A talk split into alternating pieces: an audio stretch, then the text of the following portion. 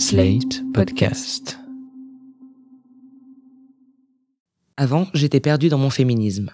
En 2017, pour y voir plus clair, j'ai décidé de m'entretenir avec des militantes, des figures de proue, des féministes, celles dont on écoute la voix et l'opinion. Ces interviews n'ont jamais été diffusées. Depuis, MeToo a tout chamboulé. Et un an et demi plus tard, je les ai recontactées pour savoir comment le combat féministe avait avancé.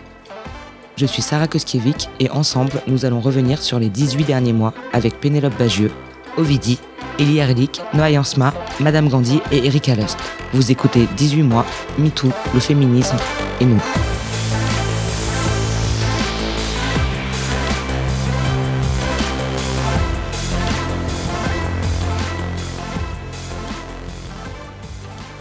Je dois vous avouer la vérité. J'ai perdu la première interview d'Erika Lust. C'est vraiment con parce qu'elle est particulièrement bien placée pour parler des femmes dans la pornographie et plus généralement de la condition des travailleuses du sexe. Alors, quand je l'ai interviewée de nouveau, je lui ai posé la question qu'on ne pose pas souvent. Comment on fait pour trouver sa place dans cette industrie tout en étant féministe? Erika Lust est réalisatrice et productrice suédoise. C'est une pionnière en pornographie féministe. Avec son projet X Confession, elle fait le tour du monde afin de proposer du contenu porno axé sur la femme, l'éthique, le consentement et le port du préservatif. Elle donne également des conférences sur le rôle des genres dans la pornographie. C'est avec elle et Ovidie, réalisatrice et documentariste qui s'est notamment illustrée avec Pornocratie en 2017 et le livre Porno Manifesto édité en 2002 chez Flammarion, que nous allons aujourd'hui parler du féminisme pro-sexe. Les deux sont des militantes mondialement connues. S'il est bien un sujet qui met le feu aux poudres, c'est le féminisme pro-sexe. D'un côté, certaines y voient une dédiabolisation du corps et de la sexualité féminine, quand d'autres estiment qu'il sert le patriarcat. Pas facile de statuer quand on sait que les travailleuses du sexe sont les grandes oubliées du mouvement MeToo. Essayons d'abord de définir le féminisme pro-sexe. Ovidie me l'explique. Le pro-sexe, ce féminisme pro-sexe, c'est pas une vue de l'esprit ou c'est pas un truc flou, ça parle de cul, c'est pro-sexe, tu vois, c'est pas ça le pro-sexe. Le féminisme pro-sexe, c'est un mouvement politique qui est très précis. C'est un mhm. mouvement qui est né euh, de, de ce qu'on appelait les sex wars, c'est-à-dire la scission euh, principalement aux États-Unis, mais la scission entre les féministes euh, radicales du type euh, Andrea Dworkin, etc., qui en gros disaient la prostitution c'est le viol, le porno c'est le viol, si tu veux, qui refusaient la capacité des femmes, des travailleuses du sexe à consentir, si tu veux, qui leur refusaient le droit de consentir, enfin la capacité à consentir. C'est né de cette scission entre les féministes radicales et d'autres féministes qui ont dit attendez, vous savez quoi euh, La prostitution et la pornographie, on ne va pas réussir à les faire disparaître comme ça. Donc, on va plutôt militer en faveur des droits des prostituées. Donc, euh, très clairement, ça a été euh, la création du terme sex work par.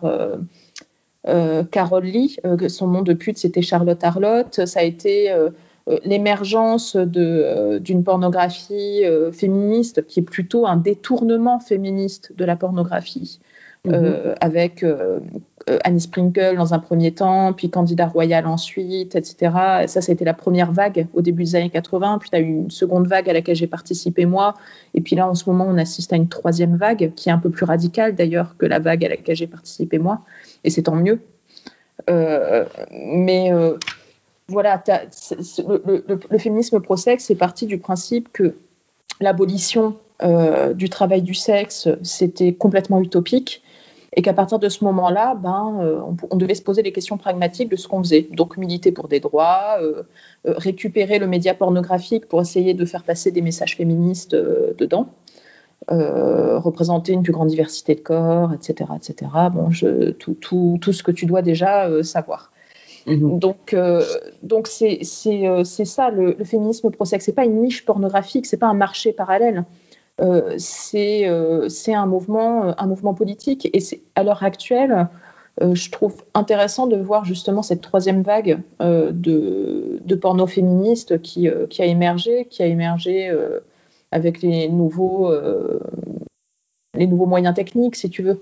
C'est des jeunes meufs aujourd'hui qui, celles qui constituent la troisième vague du porno féministe, c'est des jeunes meufs qui ont grandi avec les outils numériques entre les mains, qui les maîtrisent très bien, qui font du porno do it yourself Mhm. et euh, qu'on retrouve dans des festivals euh, comme le Porn Film Fest à Berlin, etc., etc., et qui vont avoir des représentations très alternatives euh, de la sexualité par rapport au porno mainstream, qui vont, par exemple, tu vas avoir des actrices qui vont être, c'est déjà arrivé qu'il y ait des personnes handicapées, des actrices handicapées qui apparaissent dans ces films-là pour représenter une autre vision du corps, etc. c'est des films qui sont globalement plutôt pansexuels, qui s'affranchissent pas mal des questions de genre, etc. Donc ça va vraiment plus loin que la deuxième vague de porno féministe à laquelle j'ai participé moi, ou même que la toute première avec le candidat royal et Femmes Production, quoi. Pour Thierry Schaffhauser, porte-parole du syndicat du travail sexuel, les travailleuses du sexe ont été exclues de la mobilisation féministe. Il dit, je cite, que les prises de parole individuelles et collectives se sont compliquées, car la grande majorité des travailleuses du sexe ne peuvent pas parler à visage découvert sans prendre le risque d'être stigmatisées. Il existe un stigmate de la putain. Certaines féministes voient les travailleuses du sexe comme des traîtresses qui servent les hommes. Fin de la citation. C'est intéressant d'ailleurs car avant MeToo, en 2017, pour Ovidie, le féminisme pro-sexe allait déjà mal.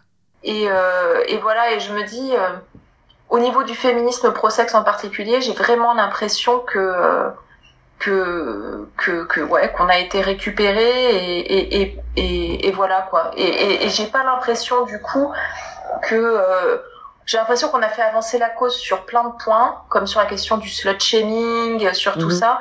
Et d'un autre, j'ai l'impression que, bah voilà, on n'est pas plus libéré qu'avant, quoi, et que quelque part, c'est je dis pas que c'est notre faute, mais c'est un constat d'échec. Voilà. Cet échec, elle l'expliquait déjà par une seule raison. Les hommes veulent contrôler la femme et la domination masculine reste la norme. En fait, c'est pas que ça a avancé ou reculé, c'est que, ça, que ça a muté. Il y a eu une mutation, je dirais, de, de, de la domination.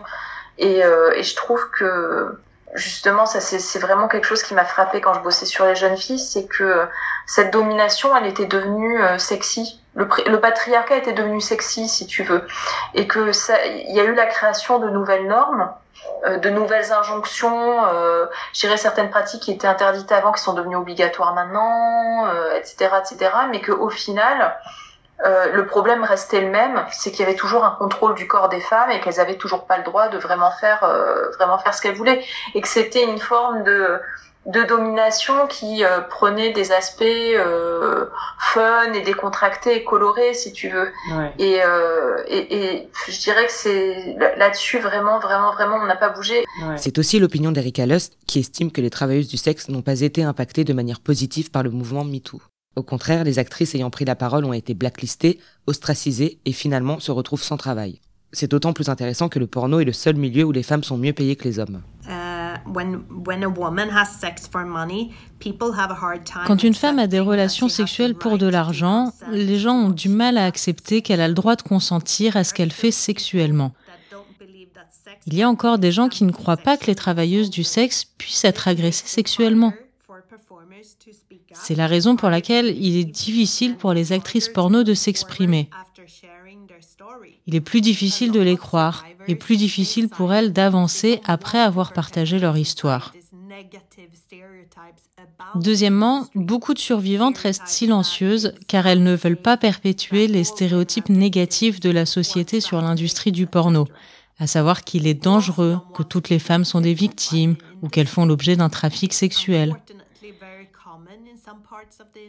Troisièmement, les femmes ne veulent pas non plus être blacklistées dans l'industrie du porno, parce que c'est malheureusement très courant dans ce secteur que les réalisateurs et les studios ne travaillent pas avec vous une fois que vous avez raconté votre histoire d'abus.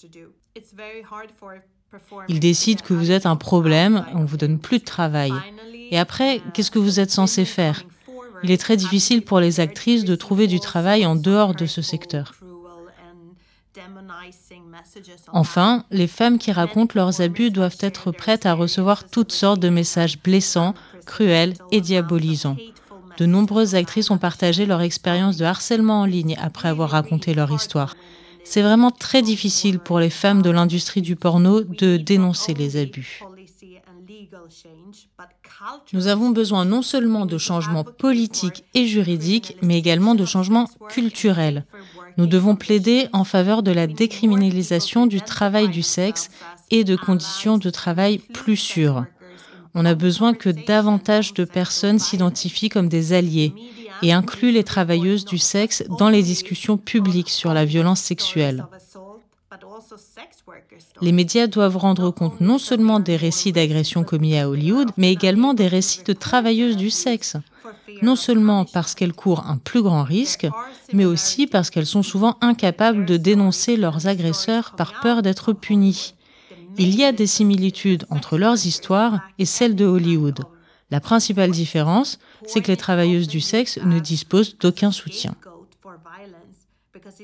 Le porno est souvent utilisé comme bouc émissaire de la violence, car il est facile de pointer du doigt une industrie dont les gens n'aiment pas parler. Mais en réalité, les violences proviennent d'une société qui a toujours privilégié l'expérience des hommes par rapport à celle des femmes. Le droit des hommes existe partout et les hommes abusent de leur pouvoir depuis des siècles. La misogynie et le sexisme sont profondément enracinés dans notre culture, pas seulement dans l'industrie pour adultes. Lorsque nous atteindrons ce niveau de compréhension, l'industrie pour adultes pourra avoir son propre mouvement MeToo.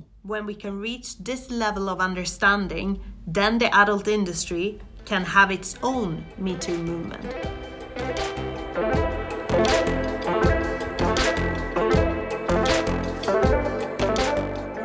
L'un des points régulièrement soulevés dans le débat du féminisme pro-sexe est le consentement. Les prostituées se situent-elles dans une zone grise dont personne ne veut parler? Peut-on lier les notions de désir et de consentement? Et si les prostituées ne désirent pas leurs clients, se font-elles alors violer? Euh, Il y a un endroit qui est problématique, c'est dire euh, s'il n'y a pas de désir, il n'y a pas de consentement. Ah bon? Ah bon? D'où? Enfin, je veux dire, euh, combien, euh, combien de fois, euh, combien d'entre nous ont baisé, ne serait-ce qu'avec nos partenaires respectifs, à des moments où on n'avait pas spécialement de désir à ce moment-là, puis bon, on se dit, bon, allez, ma foi, j'y vais quand même, où on accepte pour des raisons diverses, mais où on consent au rapport sexuel, on n'est absolument pas, comment dire, obligé à faire quoi que ce soit, on consent à ce rapport-là, mais sans spécialement avoir de désir à la base. je veux dire, on le fait toutes. Et par rapport à cette histoire de, de prostitution, c'est pas parce qu'on désire pas euh, le rapport qu'on désire pas, euh, comment dire, qu'on désire pas, attention, qu'on ne désire pas, qu'on n'est pas excité sexuellement à l'idée du rapport, c'est plutôt ça, tu vois, que ça ne participe pas de nos fantasmes et qu'on est, que on ne, qu'on ne consent pas. Et ça, il faut faire vachement gaffe parce que euh, si on retire la capacité à consentir aux, prostituées, aux travailleurs du sexe, ou on part du, principe que le travail du sexe c'est le viol, ça, tu vois, c'est, euh, c'est le raccourci hyper dangereux. Ça veut dire que le jour où il y a vraiment viol, le jour où le ou la prostituée veut porter plainte parce que qu'il euh, ou elle a été violé par un client, qu'il euh, y a euh, un rapport qui a dégénéré, c'est-à-dire à la base, elle pouvait consentir aussi pour une passe, et puis tout à coup, le truc est devenu super violent, on lui a imposé des trucs, et puis on l'a frappé, je sais pas quoi. Le jour où vraiment il n'y a pas consentement, bah, tout à coup, cette parole-là n'est pas prise au sérieux. Mhm. Et là, il faut vraiment, vraiment faire gaffe. Parce que oui, on peut violer une pute, évidemment. Et non, une pute qui consent à faire une passe, à exercer une passe, n'est pas violée. Et le problème, c'est qu'il euh, y a l'autre danger qui est ah oui, mais tu te rends pas compte, elles se rendent pas compte qu'elles sont violées. Donc du coup, il y a pathologisation euh, des travailleurs du sexe, genre ils se rendent pas compte ou ils ou elles ne se rendent pas compte que en fait, bah oui, c'est euh, c'est un viol, etc. Donc à partir du moment où on les pathologise, on dit ah oui, mais peut-être que dans leur enfance, ils ont subi des trucs, etc.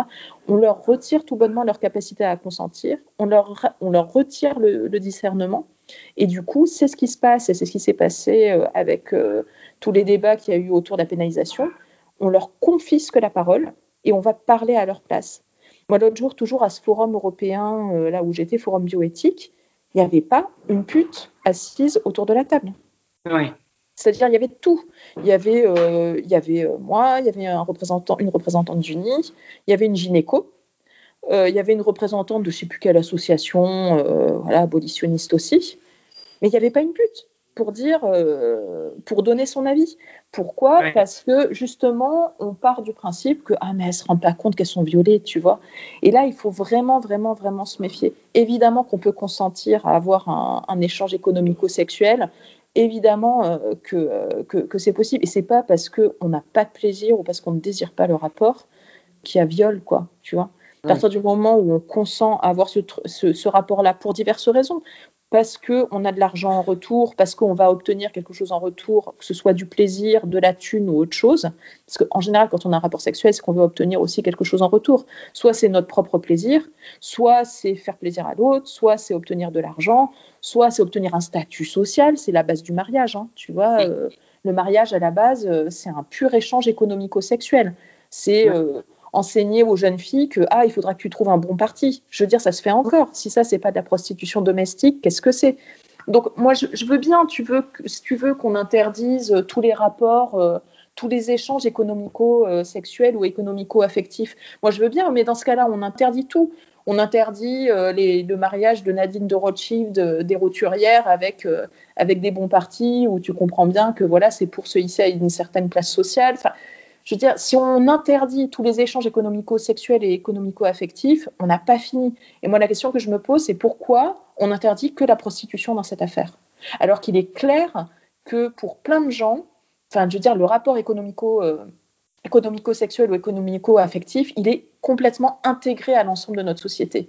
Qu'est-ce qui fait que euh, euh, Machine, 20 ans, va se taper tel acteur, 50 ans, tu vois Je veux dire, l'échange économico-affectif ou économico-sexuel, il est, il est là absolument partout. Alors qu'est-ce qu'on fait? On interdit tout, on interdit une partie? Pourquoi est-ce qu'on interdit seulement les, la prostitution, mais qu'on n'interdit pas non plus les mariages genre euh, contre des paplards euh, ou euh, contre. C'est le principe même des rallyes. Tu vois, les rallyes, à la base, c'est quand même ça c'est faire rencontrer des jeunes entre eux pour qu'ils se marient entre eux, entre eux, bonne catégorie sociale. Tu vois, c'est essayer de caser les jeunes filles avec des bons partis, avec des familles où ils ont un peu plus d'argent. Je veux dire, si ça, c'est pas une forme de prostitution organisée, qu'est-ce que c'est? Donc, moi, je veux bien qu'on interdise la prostitution, mais dans ce cas-là, on interdit la prostitution domestique. Et là, on n'a pas fini, quoi. Et c'est pas du viol. Je suis désolée, se, maquer euh, avec euh, faire la stratégie, tu vois, de se maquer avec un mec qui a 30 ans de plus que nous, mais vu qu'il est célèbre, ça nous arrange un petit peu, etc. Et puis ça nous permet euh, de voyager, de vivre à Saint-Barth ou je sais pas où, si tu veux. c'est aussi accepter un échange économico-sexuel, économico-affectif. Est-ce que ça veut dire que c'est du viol? Je crois pas. Tu vois, à partir du moment où euh, ça rentre dans ta stratégie, euh, où tu fais ça, non, je crois pas que ce soit du viol. Ce qui est du viol, c'est quand on nous impose un rapport sexuel euh, qui n'est pas consenti. Et ça peut être dans le cadre d'une forme de prostitution domestique, c'est-à-dire la meuf qui se maque avec, je sais pas, avec un bon pharmacien, mais je, te donne des exemples au pif, tu bien sûr, bien sûr, oui. qui lui assure un bon niveau de vie, un 4x4, etc., ce que tu veux, et bon, bah, si un jour ce mec-là lui impose un rapport sexuel en disant écoute, euh, t'es bien gentil, euh, mais euh, je t'ai offert un 4x4, maintenant tu me suces, mm. là, on est d'accord que ça n'est plus du sexe consenti et que là, ça devient du viol. Mais à partir du moment où c'est un arrangement entre adultes et que c'est un arrangement consenti, pardon, mais je veux dire, s'il faut faire du ménage là-dedans, je veux dire, c'est le principe, c'est quelque chose qui, d'un point de vue idéologique, est répréhensible. On peut dire, c'est la société patriarcale qui est comme ça, qui fait que il y a des femmes jeunes euh, pour qui la jeunesse est une valeur marchande, qui vont aller brader leur jeunesse, tu vois, pour aller se taper euh, Yann Moix. Tu vois, je te dis des trucs au pif. Mm-hmm. Mais euh, c'est un problème qui est, je dirais, qui est idéologique dans son ensemble. Mais on ne peut pas dire c'est du viol. Ça, c'est pas vrai. Et il faut faire ce distinguo-là. C'est vraiment important parce que le jour où tu subis vraiment euh, enfin vraiment, le jour où il y a, euh, où on ne respecte pas ton consentement, le jour où euh, une pute, tu vois, rentre dans une chambre d'hôtel, elle consent, à la passe, et puis le rapport y dégénère, et puis il y a viol, bah alors là, le jour où elle se pointe pour porter plainte, on va lui dire ah oui, mais madame, la situation, elle n'était pas claire. Ben si, la situation est claire. C'est je suis d'accord ou je suis pas d'accord. Donc mhm. voilà, je pense, je pense qu'il faut vraiment se méfier euh, de, des discours un peu à la con que j'ai pu entendre à ce moment-là, qui étaient ah bah euh, si on, en gros si on mouille pas, il y a viol quoi. Faut arrêter les conneries. C'est pas, vrai. Pour protéger ses actrices, Erika Lust est extrêmement prudente en ce qui concerne le consentement, et particulièrement lorsqu'il s'agit de scènes plus violentes où les femmes doivent avoir l'air forcées ou victimes. Les actrices avec uh, lesquelles je travaille parlent des actes sexuels qu'elles acceptent de faire avant de tourner, afin de s'assurer qu'elles ont donné leur consentement pour chaque acte sexuel qui sera commis. J'ai un gestionnaire de talent sur le plateau, qui reste avec elles toute la journée, pour s'assurer qu'elles sont prises en charge et qu'elles sont à l'aise tout au long de la journée. Il n'y a rien de mal avec le sexe violent ou brutal, à condition que toutes les personnes impliquées aient donné leur consentement et soient en sécurité. Le problème est que beaucoup de tubes gratuits montrent que ces actes sont un standard. Se faire gifler, étouffer, cracher sont des actes de niche, mais ils sont représentés par de nombreux sites grand public comme la norme. Très souvent, les actes ne sont pas montrés avec des discussions claires sur le consentement au préalable, de sorte que les téléspectateurs ne comprennent pas le processus de consentement. Pourtant, la pornographie est un produit de notre société et cette question doit être intégrée à des discussions plus larges sur le consentement. Nous avons besoin d'une analyse sérieuse sur la manière dont les femmes sont représentées, non seulement dans la pornographie, mais également dans d'autres formes de médias. Le porno n'est pas une entité monolithique. Il reflète de manière fantastique notre société, montrant de manière flagrante la fausse représentation du plaisir et du consentement des femmes.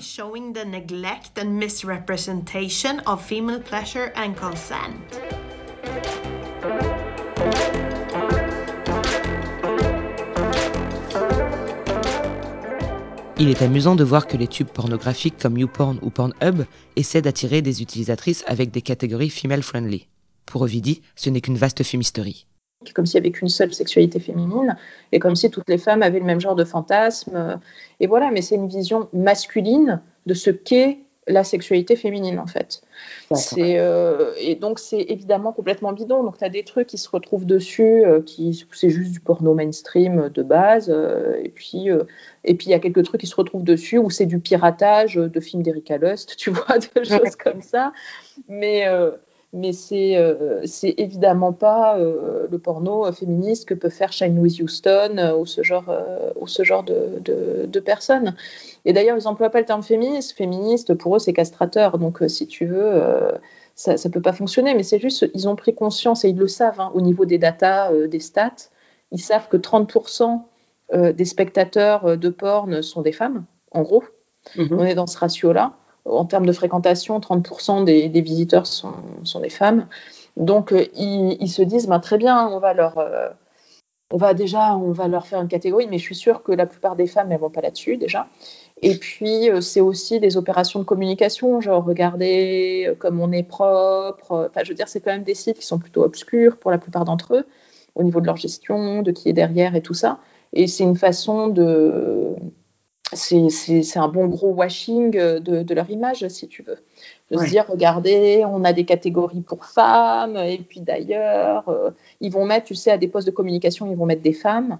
Et puis regardez euh, comme, comme voilà, comme on est sympa, parce qu'ils ont bien conscience, eux aussi, d'être dans un monde post-MeToo, et que, et que voilà, ils ont plutôt intérêt à draguer une une audience euh, féminine. Euh, voilà, c'est, euh, mais c'est juste, c'est juste de la com. Et je te dis, je pense, je pense que les catégories for women là, elles sont pas spécialement sont pas spécialement visitées, quoi. Ou alors vraiment par curiosité, et puis les meufs, elles atterrissent là-dessus, elles se disent, mais qu'est-ce que c'est que ce truc? Qu'est-ce que j'en ai à foutre de voir une Hongroise de 18 ans avec un ventilateur dans les cheveux et qui baise au ralenti, avec une image un petit peu comment dire, à la Hamilton, là, tu sais, une image un petit peu euh, éthérée, quoi. Enfin, je sais pas comment on dit, vaporeuse, voilà.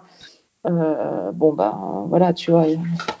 Tu as eu des lignes, hein, tu as eu des, des, des, boîtes de prod. on les a vues apparaître hein, à la fin des années 2000, début années 2010. On a vu des boîtes de prod masculines de base, de porno mainstream, qui ont lancé leur, euh, leur ligne euh, woman friendly, quoi, si tu veux. Il euh, y en a qui ont lancé une ligne qui s'appelait Romance, tu vois encore, encore, cette idée que les femmes elles s'excitent sur pour elles le sexe et l'amour quoi tu vois. Enfin c'est que que des trucs hyper clichés voilà. Le porno féministe c'est le boulot d'Erika Lust. Pour elle ce type de catégorie est vraiment une blague. Cela réduirait la sexualité féminine à un désir unique et commun à toutes les femmes la première chose à laquelle je pense, c'est que la sexualité féminine ne peut être classée dans une catégorie. Je trouve ces étiquettes problématiques. C'est quoi le porno female friendly? la sexualité et le désir ne sont pas spécifiques à un sexe. On ne peut pas caser un genre entier dans un type spécifique de pornographie. Bien sûr, beaucoup de femmes sont frustrées parce que l'industrie du porno grand public nous offre, parce que c'est pas fait pour nous et que je veux pas que le female friendly soit réduit à un stéréotype. Les préférences sexuelles des femmes sont aussi variées que les personnalités. Le porno pour les femmes peut avoir plusieurs aspects, gay, violent, multiples, vulgaire, étrange, romantique, moderne, tout à la fois, dans la mesure où ça se fait dans une perspective féminine. Je connais beaucoup de femmes qui aiment la pornographie hardcore.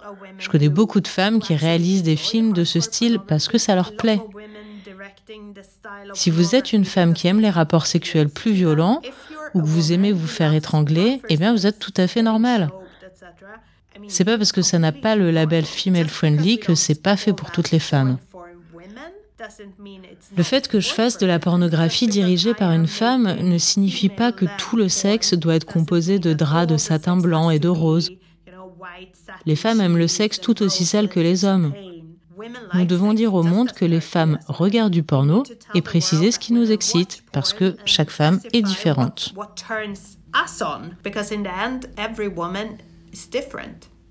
Le dernier préjugé qui a la peau dure, c'est qu'on ne peut pas être féministe et aimer le porno.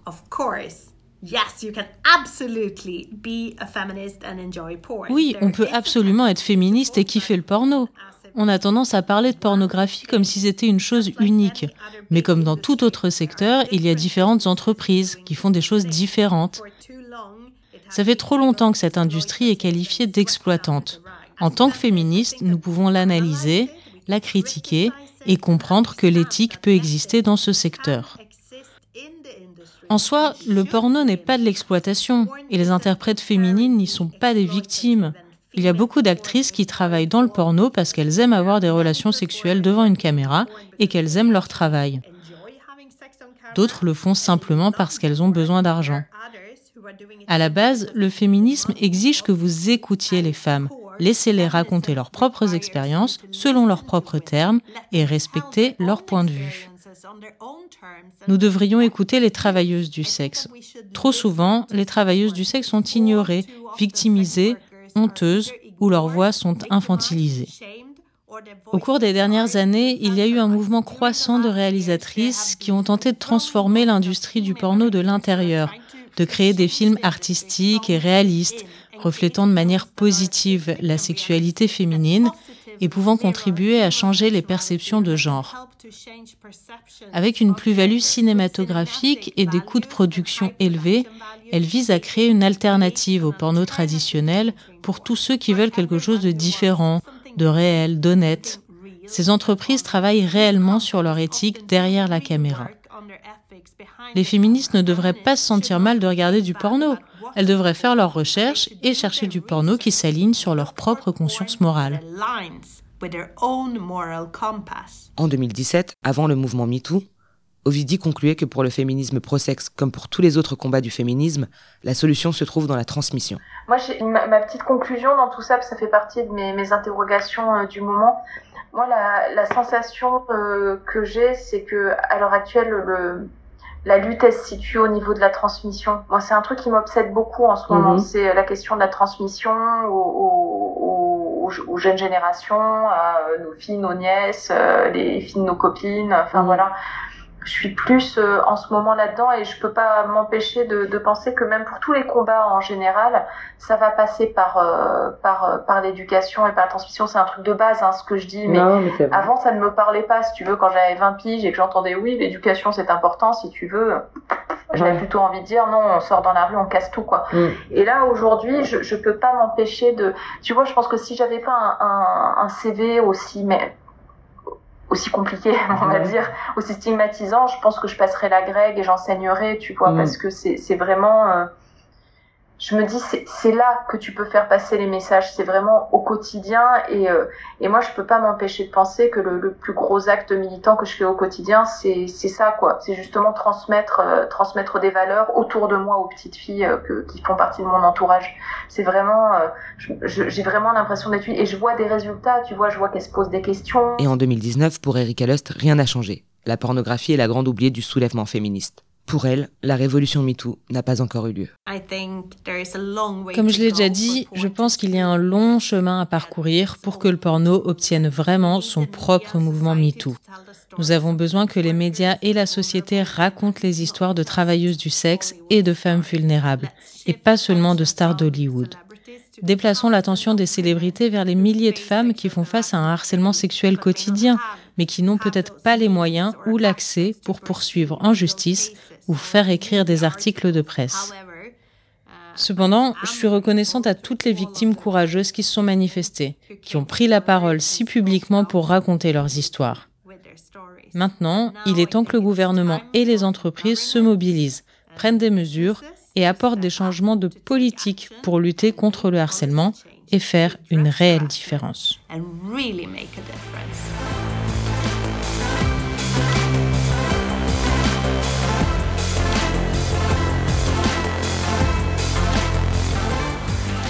C'était le dernier épisode de 18 mois, MeToo, le féminisme et nous, une série documentaire proposée par Sarah Kuskiewicz, produite et réalisée par Slate.fr.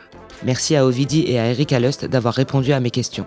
Si vous avez aimé ce podcast, n'hésitez pas à nous le faire savoir avec une pluie d'étoiles, 5 de préférence, et en en parlant le plus possible autour de vous. Retrouvez-nous sur slate.fr, iTunes, Spotify, Google Podcast ou sur votre application de podcast préférée. Vous pouvez me contacter sur Twitter ou sur Instagram. Je lis tout, je vois tout. À très bientôt.